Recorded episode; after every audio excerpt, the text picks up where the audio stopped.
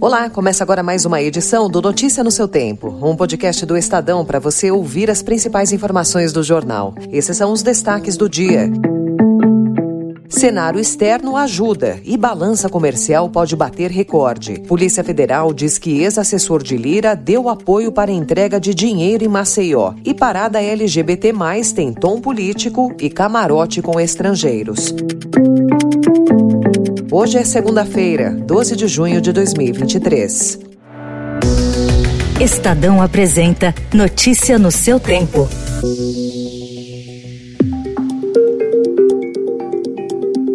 A desaceleração da economia mundial esperada para 2023 não se confirmou até agora, pelo menos no nível projetado em 2022, e a conjuntura deve fazer com que o Brasil tenha um ano de bom resultado da balança comercial. Parte dos bancos e consultorias prevê superávit acima de 70 bilhões de dólares, o que seria um recorde. O Brasil tem conseguido compensar a redução dos preços internacionais dos produtos que exporta com o aumento nos volumes, em especial no agronegócio negócio. Nos Estados Unidos, mesmo com a alta das taxas de juros, o cenário de recessão tem sido postergado sucessivamente. A rápida reabertura da China, que abandonou a política de Covid-0, também ajudou. O país asiático é grande importador de produtos básicos, como soja e minério de ferro, e se tornou o principal parceiro comercial do Brasil.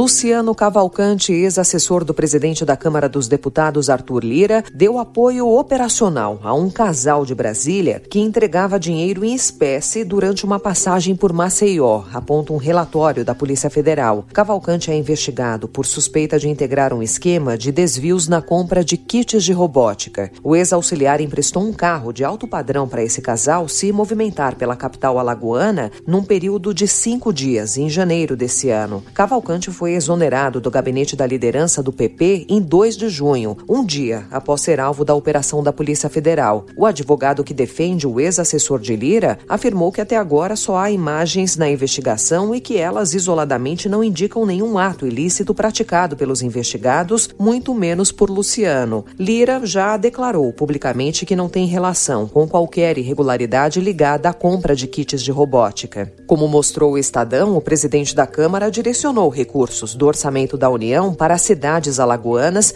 que acabaram utilizando o dinheiro para a compra dos kits investigados pela Polícia Federal. O presidente Lula usou suas redes sociais para se manifestar contra a extradição e prisão do jornalista e fundador do Wikileaks, Julian Assange. Assange é acusado de vazar informações confidenciais dos Estados Unidos e, na definição de Lula, fez um importante trabalho de denúncia de ações ilegítimas de um Estado contra o outro. Não é a primeira vez que Lula defende o jornalista. Durante a campanha eleitoral de 2022, ele já havia cobrado pressão mundial pela libertação do fundador do Wikileaks. Wikileaks. Em novembro, depois de eleito, Lula recebeu representantes do Wikileaks e voltou a defender a libertação de Assange. Em maio desse ano, durante a coroação do rei Charles III, o presidente mais uma vez criticou a prisão. É uma vergonha que um jornalista que denunciou as falcatruas de um Estado contra os outros esteja preso, sabe, condenado a morrer na cadeia e a gente não fazer nada para libertá-lo. Assange é alvo de 18 acusações nos Estados Unidos por revelar documentos confidenciais, principalmente na área militar.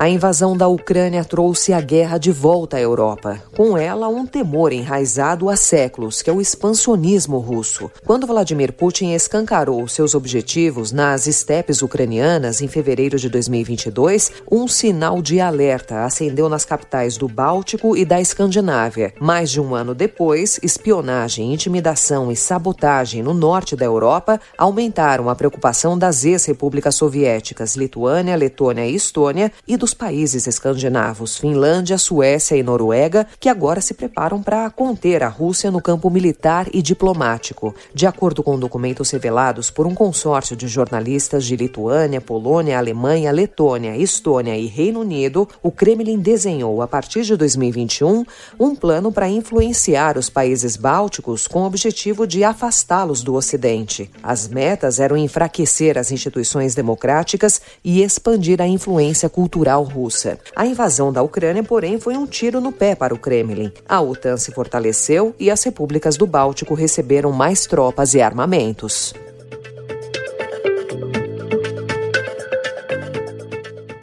E aqui no Brasil, o desmatamento cresceu 22,3% no ano passado em relação a 2021, superando os 2 milhões de hectares destruídos em 12 meses. Em resumo, 21 árvores foram derrubadas a cada segundo, somente na Amazônia. Os dados estão no relatório anual de desmatamento divulgados nesta segunda pelo MAP Biomas. O principal vetor do desmatamento no país segue sendo a agropecuária, que respondeu por 95,7% de de toda a área desmatada no ano passado. Procurado, o Ministério do Meio Ambiente informou que não se pronunciará.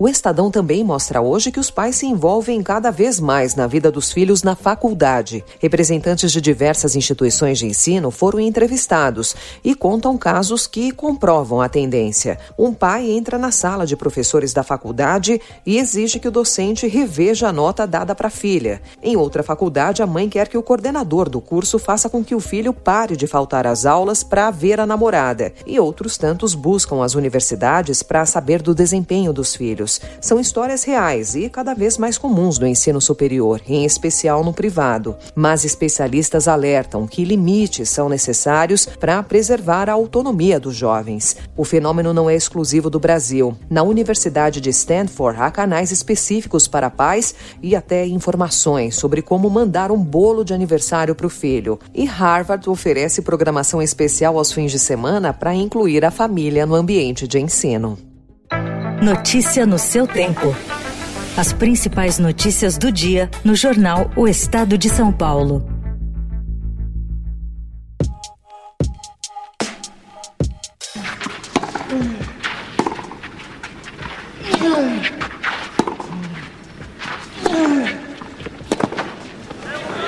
Pela vigésima terceira vez na carreira, Novak Djokovic conquista um título Grand Slam.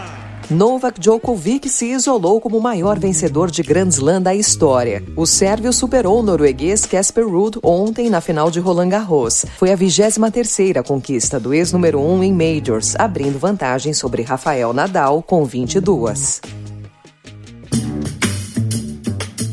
A bandeira do arco-íris, símbolo da luta do movimento LGBT+, abriu espaço para a bandeira do Brasil na abertura e deu o tom na festa da 27ª Parada do Orgulho LGBT+, na Avenida Paulista. Sob o tema Queremos Políticas Sociais para LGBT+, por inteiro e não pela metade, o desfile teve como foco promover a inclusão da comunidade no acesso às políticas públicas de assistência social. Enquanto milhares se espremeram atrás dos trios, um grupo seleto topou pagar para acompanhar a festa em dois camarotes, com preços que variavam de 450 a 1.300 reais. Turistas estrangeiros responderam por 70% dos ingressos.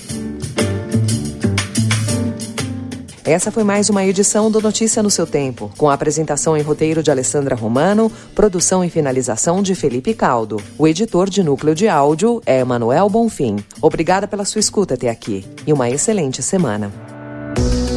Você ouviu Notícia no seu tempo.